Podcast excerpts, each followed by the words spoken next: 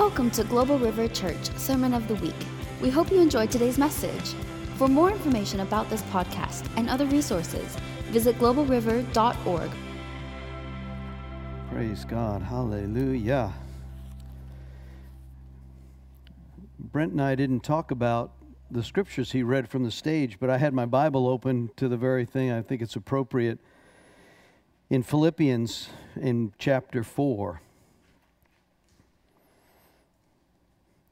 Philippians 4 4 out of the New Living Translation. Always be full of joy. There might be opportunities right now for a challenge to your joy, but he says, always be full of joy. And Paul says, I, again I say, rejoice. Let everyone see that you're considerate in all that you do.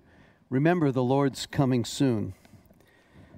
Now, there's lots of anxiety and worries. Uh, King James says, Be careful for nothing, verse 6. But New Living Translation in Philippians 4 6 says, Don't worry about anything.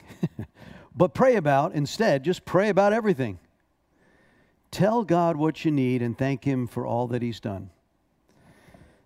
Man, that's awesome. And then one of the ways that that happens, he goes on to tell us in verse 8 now, dear brothers and sisters, a final thought. One more final thing. Fix your thoughts. What does that mean? That's like set your mind, fix it, fix it. Come on, fix your thoughts on what is true, honorable, right, pure, lovely, admirable. Think about these things that are excellent and worthy of praise. Keep putting it into practice.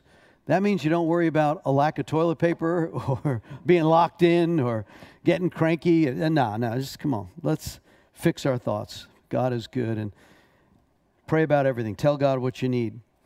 So I want to just thank the Lord. Lord, as you have poured out your blessing on us this day, what a beautiful here day in the South. I don't know where you're tuning in from, wherever you are in the nation or across the sea, the oceans. We've had people tell, I just right now, I ask that you'd minister, Lord, through this word, that you're, you're not separated by distance. There's no separation here. The power of your word. In Hebrews 4:12 it says the word of God is full of living power and it's able to cut between soul and spirit realm. God, I thank you. It's a two-edged sword. It's sharp. It's wor- it's active. It's alive. That's why when we, we pray Psalm 91 that we come under the sheltered place of the Most High. That's not some happy words that just we hope for. Yes, there's a hope, but it's an active, alive word that those who live in that place shall find a rested, safe place there, that no plague shall come on your dwelling place, no evil shall befall you. These are active words. So I want to pray for our offering this morning. But I want to read out of Malachi chapter 3 and our tithes and offerings. If, um, if you would join us, you can give online. You probably will see something come up on your live stream. I want to welcome those by live stream. I want to welcome those that are joining us from wherever you are. There's another scripture that is active and alive, and it's out of Malachi chapter 3. The Lord says, in verse, this is Malachi 3, and in, again in verse 6, New Living Translation I'm the Lord and I do not change. He goes on and he says, You have robbed me, you failed me, you didn't you cheated me out of tithes and offerings, verse 8. And as a result, the whole nation was under a curse. So then this is a repentance place. It says, Bring the tithes into the storehouse so there be enough food in my temple. I pray, God, thank you for this week. We were able to give out food in our food pantry. Drive-bys came in, food. People that were in need that don't have resources could come and get some. I thank you, Lord, for that provision. Then it goes on, it says, If you'll try me in this, I will open the windows of heaven, says the Lord and I'll pour out a blessing so great you won't have room for it. Try it. Put me to the test. Then he goes on and says, Your crops won't fail. I'll guard them from disease. In the King James, it says in verse 11, I will rebuke the devourer for your sake. This coronavirus is trying to devour families, destroy resources. It's a devourer. It's one of the greatest trials, probably since World War II, that we've had as a nation. And so, Lord, I thank you that your word is true. So I pray now a blessing on our tithes and our offerings. Multiply it, Lord. I know across the nation I've gotten calls from Nepal, I've had calls from others, emails. God, I pray right now for our people serving in other nations. Lord, I pray for Israel right now. My rabbi friend from Israel emailed me this week, and then I called him on the phone. He says that because of socialized medicine in Israel and the fact that they haven't had a government for over a year, there wasn't a budget, so therefore their hospitals are near collapse. I don't know the extent of that, but God, I pray blessing across the all of the states here in New York, those that are struggling today, those that are in ICUs. God, I pray that you now would rebuke the devourer for our sake.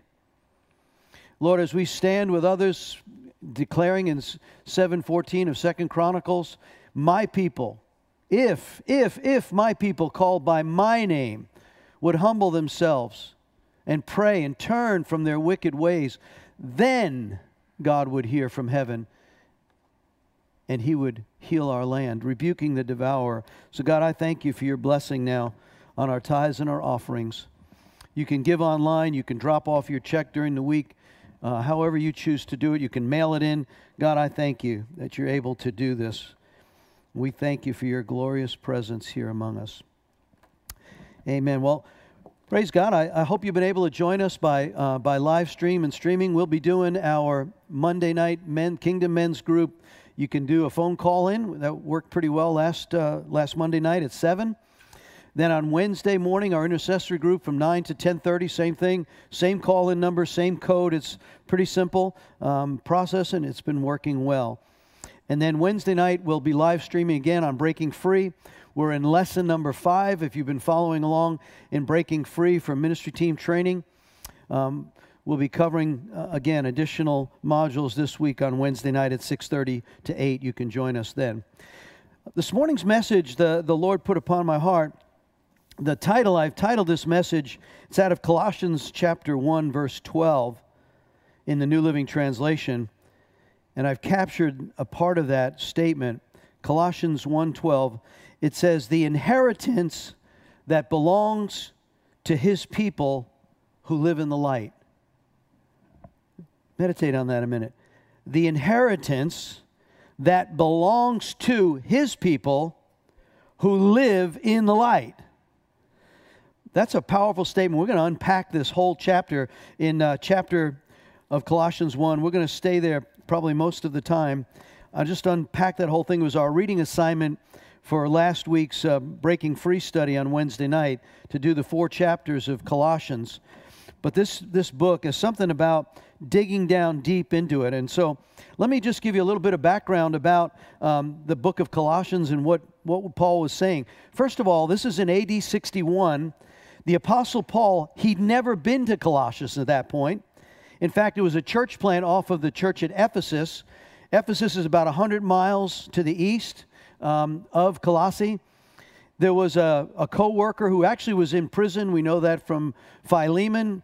Epaphras is, I think, how you say his name. Uh, is his, his long name. He was actually the church planter from that region. He was a local. We said, see that in Philemon chapter 1, verse 23. Right after the book of Titus, you'll see that little book of Philemon. And also in Philippians 2, in verse 25, and in Philippians 4 and 18, his name is mentioned. But turn back just for a moment if you're there in Colossians. In Colossians chapter 4, and then in verse 12, it says, Epaphras, a member of your own fellowship and a servant of Christ Jesus, sends you his greetings. He always prays earnestly for you, asking God to make you strong and perfect, fully confident that you, following the whole will of God, I can assure you he prays hard for you and for all the believers both in Laodicea and Hierapolis. So he was a church planter, but from that region. So we find out that what is Paul's purpose in this book? It's an amazing testimony because it's foundational. It's really, today is really a Bible study on a foundational truth.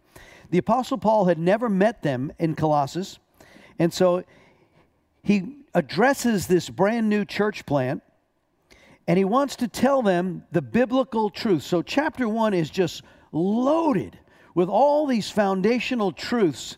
If you were to have a really short time in one letter to tell brand new believers, let me tell you what's really, really important. And Paul does that. It's an amazing chapter that ought to really uh, warm our hearts and encourage us. So he wants these keys of the new believers to get it so they can have this revelation. So let's, uh, let's look at Colossians chapter 1. We're going to read out of the New Living Translation. I may uh, flip back a little bit to King James, but predominantly I'll use the thought for thought translation out of the New Living Translation. And so he starts out um, in that, let's look at verse 12 for a moment, and then we'll go back to the beginning. Look at Colossians 1:12. Always thanking the Father. Boy, that Right there, you could sail on that for a moment.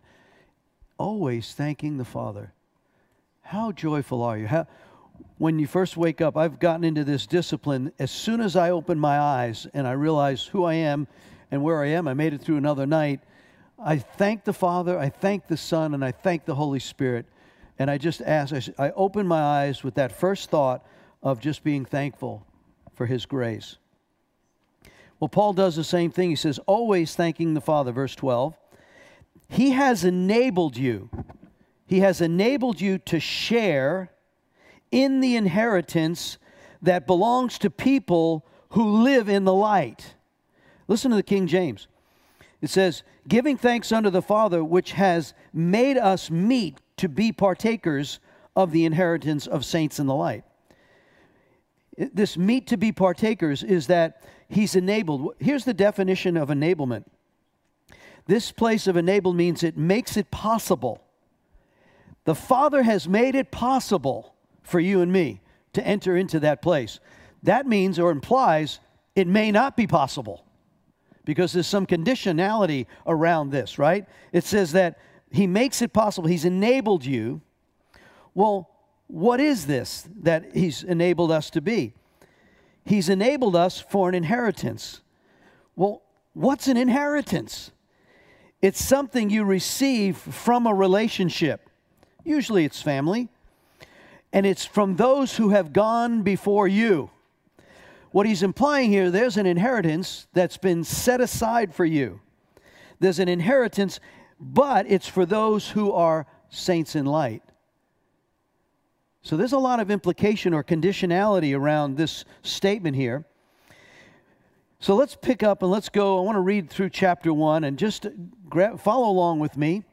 Our team has got it posted, hopefully on your new on your live stream here. But let's begin in chapter one and verse one. This letter is from Paul, chosen by the will of God to be an apostle of Jesus Christ from our and from our brother Timothy. In fact, it, this is a prison letter. I want you to get a picture for a moment of you got Timothy, you got Paul, and probably Epaphras at this point is also in that place. They're in prison and they're writing the prison letters. And he's addressing this to them and he says, "We're writing to you, God's holy people, verse 2, from the city of Colossae to the city of Colossae, who are faithful brothers and sisters in Christ." So we know who the audience is, we know who the authors are. And may our God the Father give you grace and peace. Well, that'd be awesome. Verse 3 We always pray for you. We give thanks to God, the Father of our Lord Jesus Christ, for we have heard of your faith in Christ Jesus and your love for all of God's people. They've heard of it. This is the testimony that's coming back. Look at verse 5. God has reserved for you in heaven. But what, look at verse 5. It comes from a confident hope. So this testimony comes, why? What's the source of the testimony of this faith? Confident hope, right? This is that place of expectation reserved for you in heaven. Do you realize you have a reservation in heaven? Well, that ought to bless you right there. You have a reserved place in heaven. That's kind of what Jesus said in John 14. He says, I'm going to go away. Don't be afraid. Don't be discouraged. I'm not going to leave you as orphans. When everything's ready, I'm going to come back for you. And I go away to prepare a place for you. If it wasn't so, I would have told you. When everything's ready, I'll come and get. So you got a reservation. I want you to. It's that you got a res number. You know, you ever call up a hotel and you get a reservation number? You've got a reserved number with your name on it in heaven. He says, "In my Father's house, there's many mansions, many rooms." Well, that fits awesome. So they had this hope in them they've heard this message, and as a result of hearing the message, this confident hope has risen up in them, and they're at this place where now we have this confident hope because there's a reservation for me. I heard it from the good news. Verse 6 The same good news that came to you is now going out all over the world. It's bearing fruit everywhere by changing lives just as it changed your life from the day that you heard it and understood the truth about God's wonderful grace. This, this good news, it's, it changes. You know, if you've heard the good news and your life didn't change, then something is amiss here. It talks about the seeds going into certain soils. In order for that to produce 30, 60, 100, it's got to go into good soil. It has to be prepared. So there needs to be evidence of a changed life. And Paul's saying they, they had it. He's heard it. The testimony's going on. Verse 7 You learned about this good news from Epaphras, our beloved co worker. He is Christ's faithful servant, and he's helping us on your behalf. So we know that he's the faithful one. He was also in prison. You can see that in Philemon 123. So this promise going out on your behalf. Look at verse 8. He has told us about the love for others that the Holy Spirit has given you. So we know now that the Holy Spirit had been imparted to them. This was a church, a spirit filled church, and the evidence of that is now love is spreading as a result of these Gentiles in that city that are now being touched by the Holy Spirit and opening up. Look at verse 9. As a result of that, Paul gets encouraged and he says, Now we don't stop praying for you since we heard this about you. We have asked God to give you complete knowledge of his will and give you spiritual wisdom and understanding. I'm going to camp on this in a little bit. I want you to see there are three specific Greek words here. We ask God to give you complete knowledge of his will, wisdom, spiritual wisdom, and understanding. Wisdom, knowledge, and understanding. Sounds like Paul when he speaks in, in Ephesians, right? I pray that God would give you spiritual wisdom and revelation. I'm going to come back to this in a moment. Let me read on. It says, so he's not stopped praying because he knows now. Verse 10 Then, as a result of that, knowledge, wisdom, and understanding, you will live always to honor and please the Lord. See that in verse 10? then the way you live will always, always, I want you to see this is the conditionality now, walking uprightly before God. When you do, when you have wisdom, revelation, and knowledge of God, it's going to produce a fruit, it's going to please Him, and you're going to produce every kind of good fruit. And while you continue in this, you're going to grow and you're going to learn to know God better and better. That's a really interesting word in know. There's this depth of revelation, of intimacy with God that comes out of this revelatory seeking after living for Him. And so, this is a powerful statement of growth and intimacy with God. Let's look at verse 11. We also pray that you will be strengthened with all of His glorious power. Why? So you'll be able to endure and you'll have patience. Do you need any endurance right now? Don't know where paycheck's coming from, don't know how it's going to work out. I heard a thing yesterday from my, my grandkids' uh, mother was saying, um, she said, You know, I think my kids love their other teacher better now because she's homeschooling, right? And so there's this thing like, Do you need patience and endurance? I was like, Yeah my daughter Katie, she's such a social butterfly. She is like, when is this going to end? I got to go back to church. I want to go. Yeah. You need patience and endurance? Well, how do you get it? You get it from the glorious power that's in this hope of the resurrection. He goes on, he says, May you always be filled with joy. And here's that verse 12 again. Always thanking the Father who has enabled you. He's made it possible for this share of inheritance that belongs to His people. It's not for everybody. You, you can miss this. It's only for the, King James says, saints in the light, those who live in the light. This is why those, we're, we're praying Psalm 91, those who live in the sheltered place of the Most High will find rest. If you're not under the sheltered place of the Most High, this anxiety, this fear, this lack, this sickness, man, you can go down a rabbit hole in a hurry. But those who live there shall find rest in the shadow of the Almighty. And then it goes on, he, all these promises. He'll spring the snare of the fowler. These evils shall not befall you. You may see a thousand dying here, 10,000 dying on the right, and there's thousands dying. Our hearts are broken by what we hear, what we see worldwide. I heard yesterday almost 900 deaths in Italy one day alone. God, I pray that we stand under that safe place, the collateral blessing of being in the shelter of the Most High. That's not some nice, happy words. That's the active word of God that is full of living power, that those who live in that place shall find rest under it. Then he says, I'll rebuke it. And there's a trap that's been set, I'll spring the snare of the fowler. You don't even know that trap's been set. And he springs it. He sends his angels out ahead, and they take charge over this. Then he goes on and even promises, he says, I'll give you long life and salvation to those who honor my name. That's not some happy words. That's the active word of those who stand in that sheltered place, those who share in the inheritance. That's the promise. And we believe it, we stand under it, it's activated by faith. But you gotta you got to stand in the light.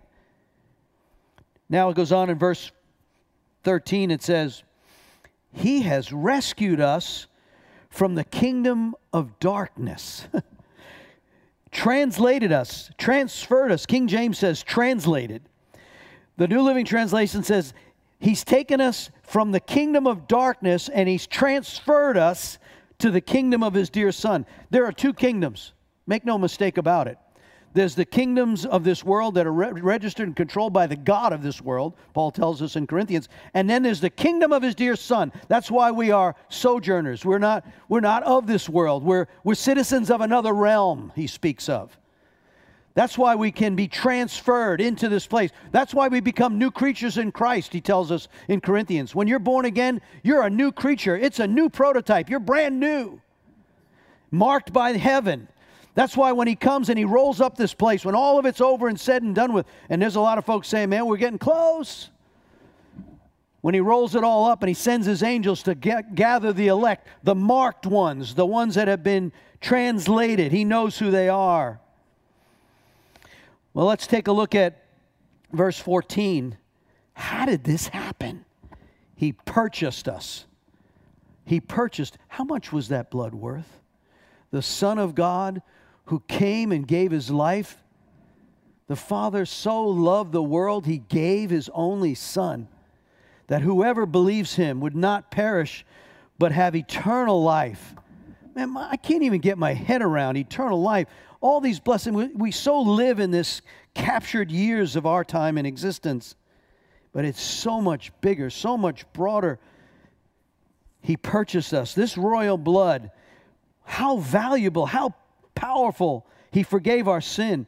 Now, this mentor, he's speaking, he's writing a letter to these brand new believers who are brand they don't have the concept, they don't have they don't have Facebook, they don't have a they may not even have this book.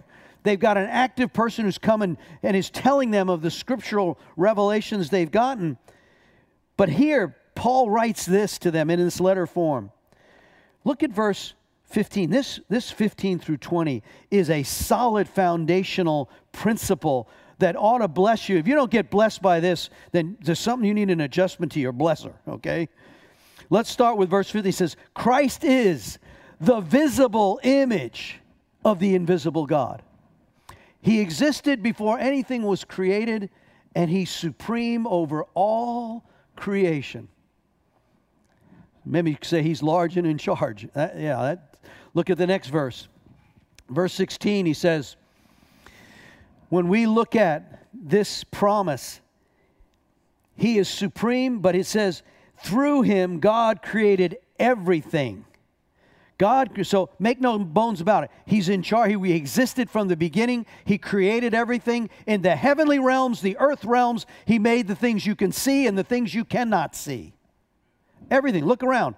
People have, oh, you know, these naturalists, those who are humanized thinkers, they can't get it. It says they worship the creation. And man, Romans 1 makes it really clear. If you look at the creation, you can't help but understand that He's the God of all creation when I look at my grandchildren, when I saw my children, I saw all four of my children born. I've, when I looked at them, it's like, man, if you you cannot miss the fact that there's this, wow, God made all things, the things we can't see. Then he goes on, he gives an example, the things you can't see, like thrones and kingdoms and rulers and authorities in the unseen world. Everything was created through him and for him. Boy, that's talk about foundational truth. Then he goes on in verse, he goes, verse 17. He existed before anything else. The humanists have trouble with this. The Darwinist theories. Yes, okay, well, look, we've covered this a while back, but hey, he existed before anything else was, and he holds all creation together. Christ is the head of the church, which is his body. He is the beginning, supreme over all who rise from the dead. Wow. So he is first in everything. He's the firstborn from the dead. Let's look at the next verse. God in all of his fullness. Think about this for a minute. I, I don't know how this works. It says the same spirit is Romans 8:11 the same spirit that raised Christ from the dead dwells in you and quickens your mortal body. Wow. Here it is again. The fullness of God, the fullness of the Godhead was pleased to live in Christ. He represented, that's why he's the visible image of this invisible God. But why? He made peace. He made peace. He reconciled. Look at that verse 20. Through him, through Christ, God reconciled. He made everything okay. He made peace. He, there was a lack of peace between heaven and earth in the rebellion that happened from our great, great, great grandparents in the garden, right? There was this separation, there was this brokenness of, of this rebellion that came in. But God now has made peace with everything in heaven and earth by means of His blood on the cross. That reconciliation, He brought this now there's no more separation. Then he goes on, he tells us what this means to us. It says, He made peace with everything on by means of the blood on the cross. Now, how does that apply to you, church at Colossus? How does that apply to us today? Verse 21. This includes you. Can I get an amen out of that? You were once far away. I don't know about you, but I know where I was. You were once far away. You were an enemy. You were separated from Him. Your evil thoughts and your evil actions, you were a sinner and you were good at it, so was I. But now, because of His reconciliation that's now available, there's not only a reservation for those who stand in the light, there is this no longer a separation. There's an ultimate intimacy that stands between us and God now because of what He did. Look at the results of this. Verse 22 He has now reconciled you, me, to Himself through this death. A physical body. There were those that say, oh, well, maybe Christ didn't really come in a physical body. Oh, really? But what does Romans 10 say? Verse 9 and 10. If, uh, it's that place where we confess with our mouth the Lord Jesus Christ and believe in our heart that God raised him from the dead. That physical body was that price that was paid, the royal blood that was shed. Because without the shedding of blood, there is no remission of sin. But he says he's brought you into his presence. Are you getting this? The result of what he did, and by the fact that you have now had this reserved place in him, and because of what he did and your faith in him by standing in the light, you can stand in his presence. Now, let your mind go there a moment. One day you're going to stand before him. There will be a time when every man, every woman, every child will stand before him and you'll give an account. And it's not, well, I did all these good things, I helped this. I... No, it's by grace, we say in Ephesians 2 8 9, grace that you've been saved through faith. It's not something you worked for, it's by His grace.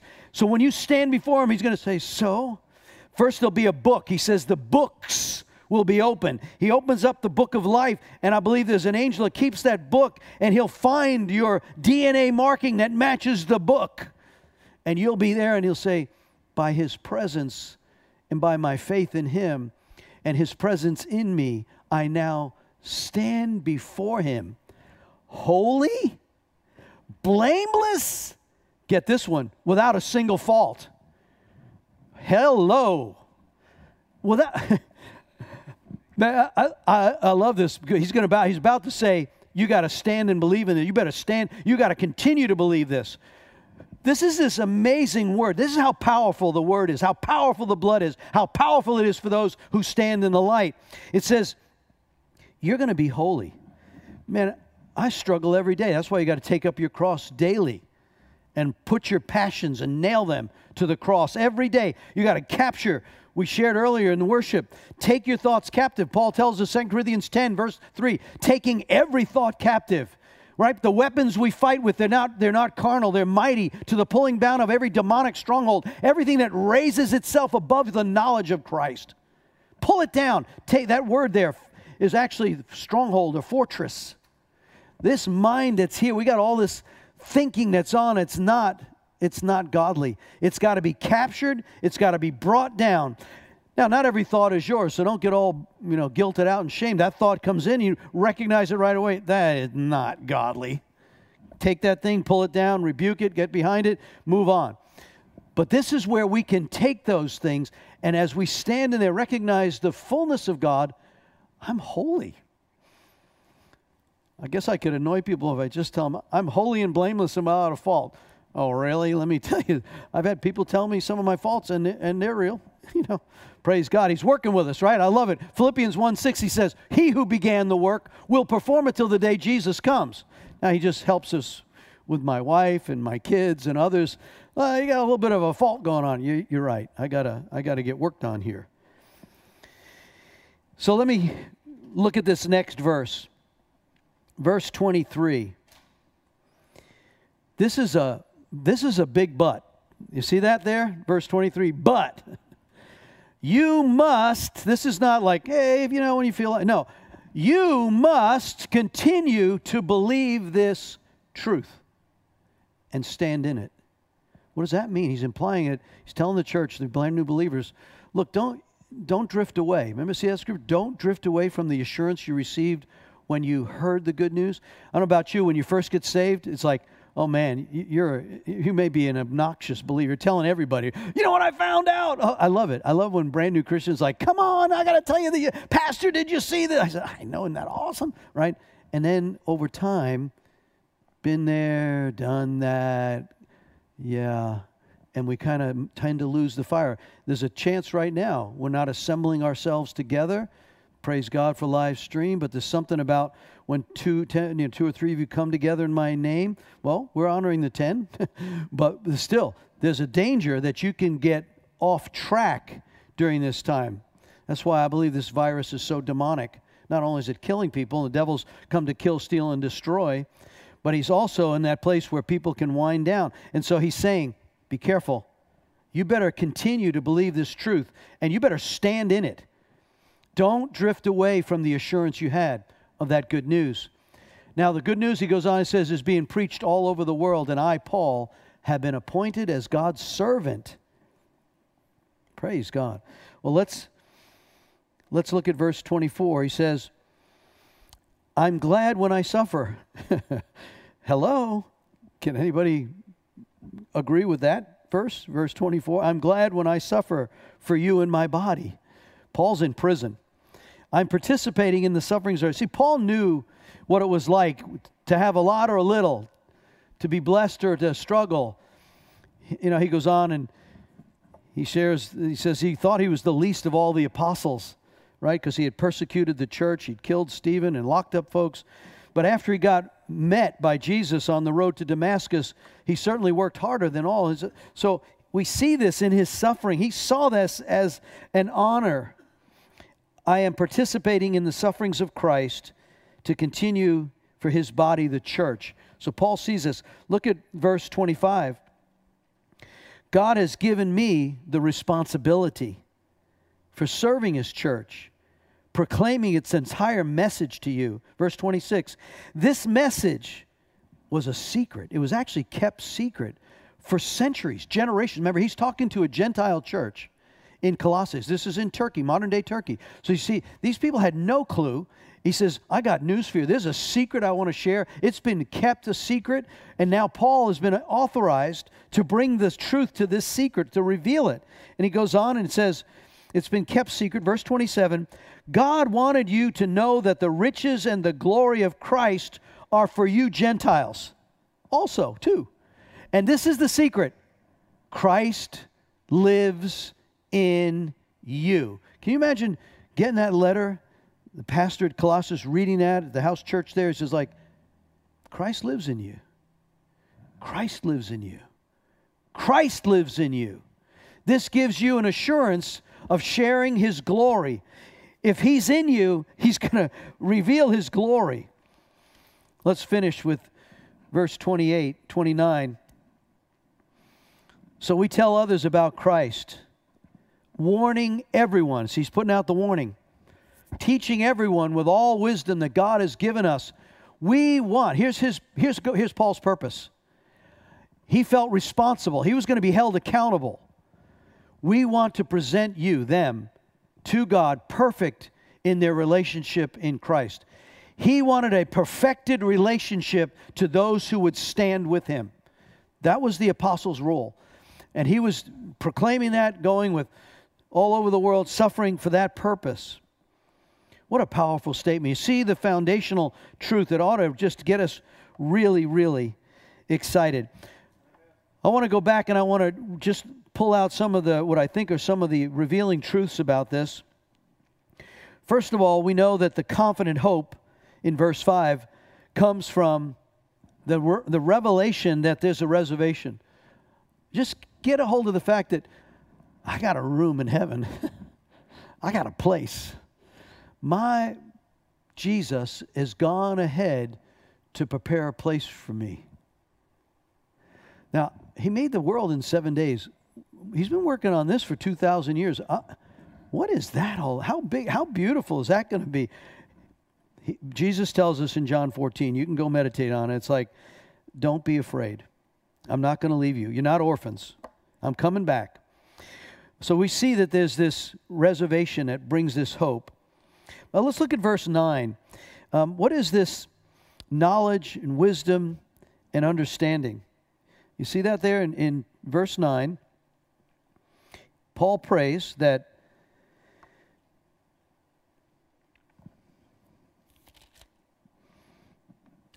we have st- never stopped praying for you that you'll have knowledge of his will, wisdom, both spiritual wisdom and understanding. Let me give you this example. Uh, here's a simple example. Uh, in the electrical socket here on the stage, um, I have knowledge. I know that when our guys plugged in their instruments today, they had power to their instruments. I, I just know it. That's been consistent. Um, we, we've done it before. And so we know there's electricity in there. That electricity is good and it also can be bad. Stick your tongue in there and you'll get a different experience, right? So I have knowledge. I know some things about the electricity, that it's there. But let's, let's talk about wisdom. Electricity, when I plug it in, works the instrument. So I have knowledge there's electricity there. Now I have wisdom that's applied. When I plug in my shake this morning and I turn on, it, I have the ability to apply that knowledge through wisdom. I may not know anything about the motor that's running that thing, so I don't have understanding of how that motor works, but I know there's electricity there, and I have wisdom that when I plug it in and push the button, my shake comes out wonderful. But there's another application of this wisdom that is deeper, it's the understanding. Let me get nerdy for a minute. How about Ohm's law?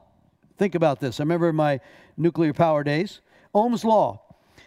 Ohm's law is the current that passes through a conductor between two points is directly proportional to the voltage that's across those two points.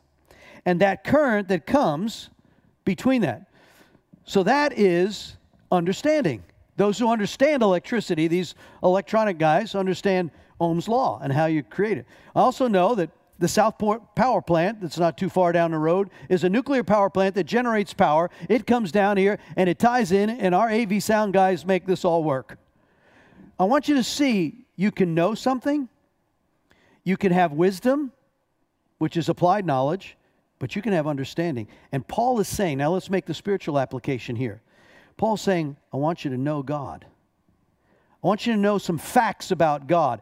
He's the creator, He's the invisible God. He made everything, He's the one who holds it all together. That's a known fact. Paul is telling you, you know this. You got to know God. In fact, you can't be a saint in the light until you know Him. But once you know Him, that word is very intimate. Once you have an intimate knowing of God, it's the same relationship between a man and his wife. It's that knowledge of the oneness of God. It's intimate, it's shared, it's personal. Then he goes on and he says, spiritually, knowing God as the creator, that's, that's Colossians 1, right? We saw that in verse 13 and 16. He's supreme over all things. Well, let's apply. So that's a known fact, Paul says. Now here's some wisdom. You want to know some wisdom about knowing God? Proverbs 9 and 10 says, the reverential honor, some translation says the fear of God, is the beginning of wisdom. You may know God, but if you have wisdom about the reverential honor, one day He's coming back. He's going to roll this whole thing up. And the wisdom that's applied knowledge of God says that the reverential fear and honor of God will cause me to live in the light. That's the application of wisdom. I can know about God. A lot of people know about God. Devil knows about God. People who the devil believes God, believes in God. So what's the difference? He doesn't have the wisdom or the understanding. He already blew it. He's outside the light. He's now the kingdom of the ruler of the darkness to those who have had their minds blinded by this. Well, what's the understanding? Let me give you one. There's many. What's the understanding spiritually? So I can know God, I can have the wisdom of God, which is this reverential fear. That's a, it's almost like a back pressure that says, I need to walk in the light. But here's an understanding Hebrews 11 6 that God is a rewarder of those who diligently seek Him. There's an understanding. God will reward the diligent seekers. Do you see the you see the application? Paul is saying, I want you to get knowledge, I want you to get wisdom, but I want you to get understanding.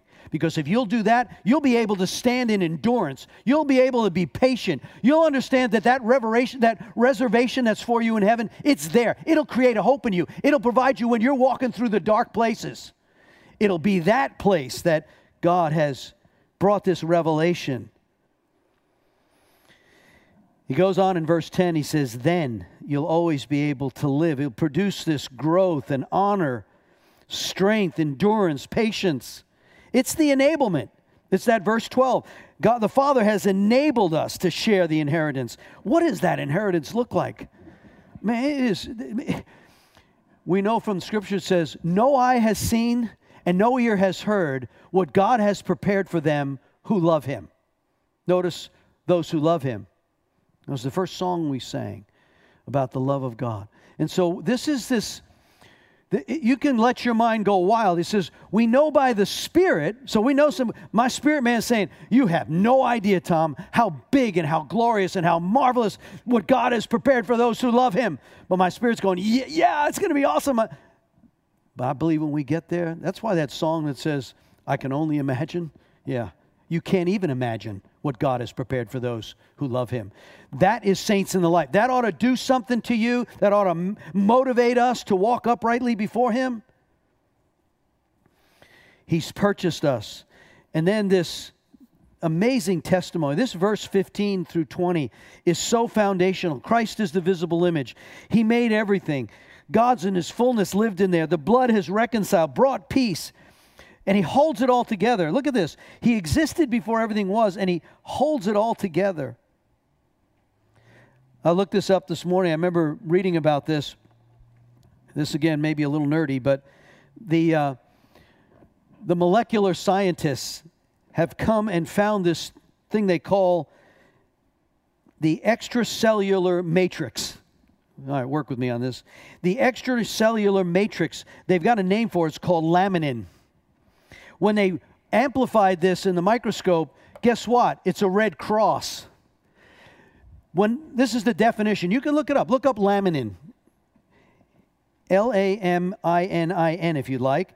It's a look it's an extracellular matrix that lies outside of cells and it provides both support and attachment.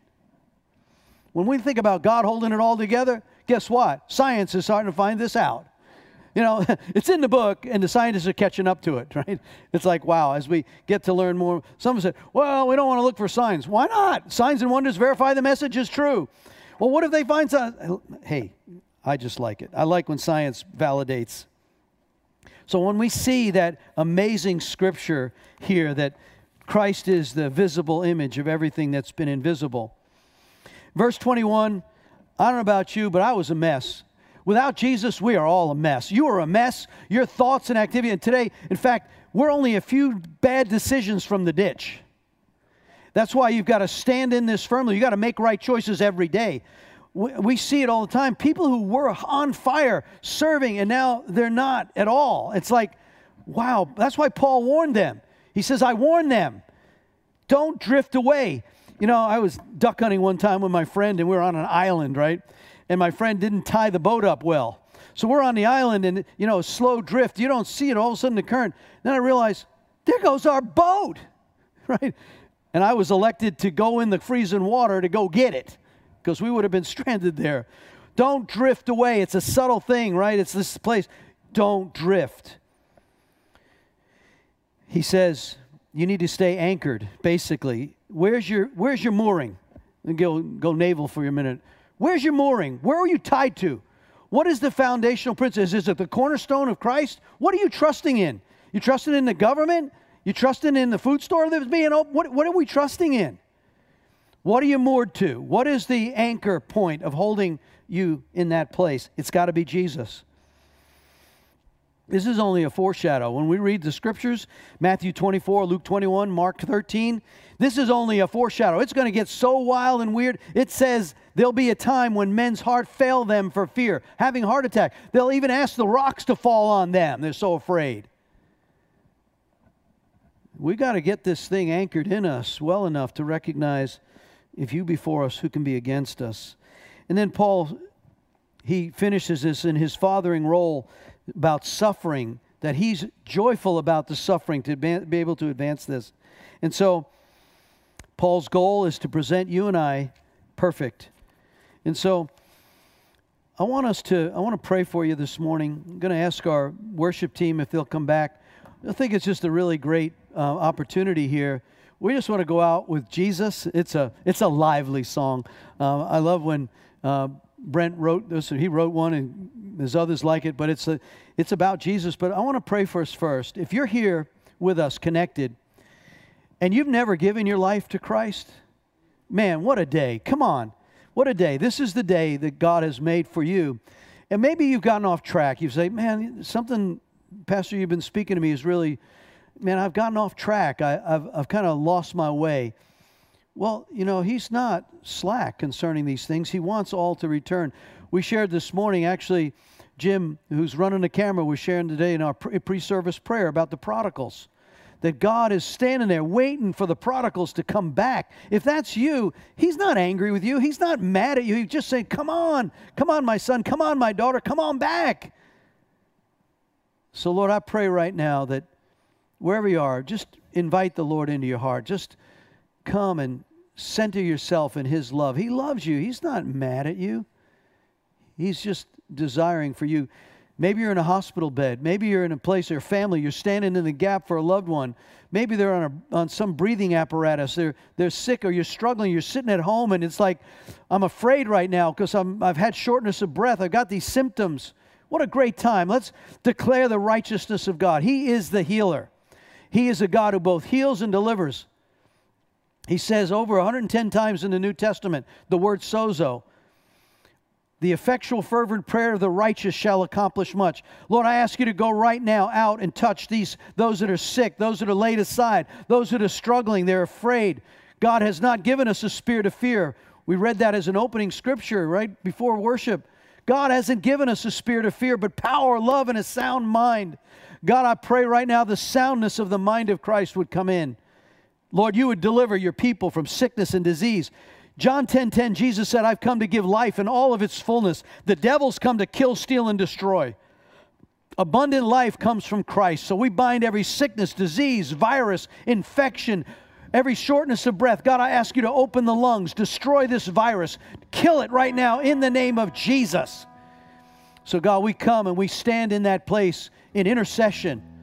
Lord, that you deliver our country, give our president and the leadership wisdom, revelation, God. I pray right now the spirit of wisdom, knowledge, and understanding would come together. You'd bring a cure in the name of Jesus. And then, Lord, deliver us from all that is trying to steal, kill, and destroy. God, we thank you. So let's join in. We're just going to worship Jesus. He came, Jesus came to set us free. God bless you all. I just want to, we're going to worship our way out of here. And I thank God for each of you. I thank God for our teams. May God bless you and keep you, and may He make His face shine on you in the mighty name of Jesus.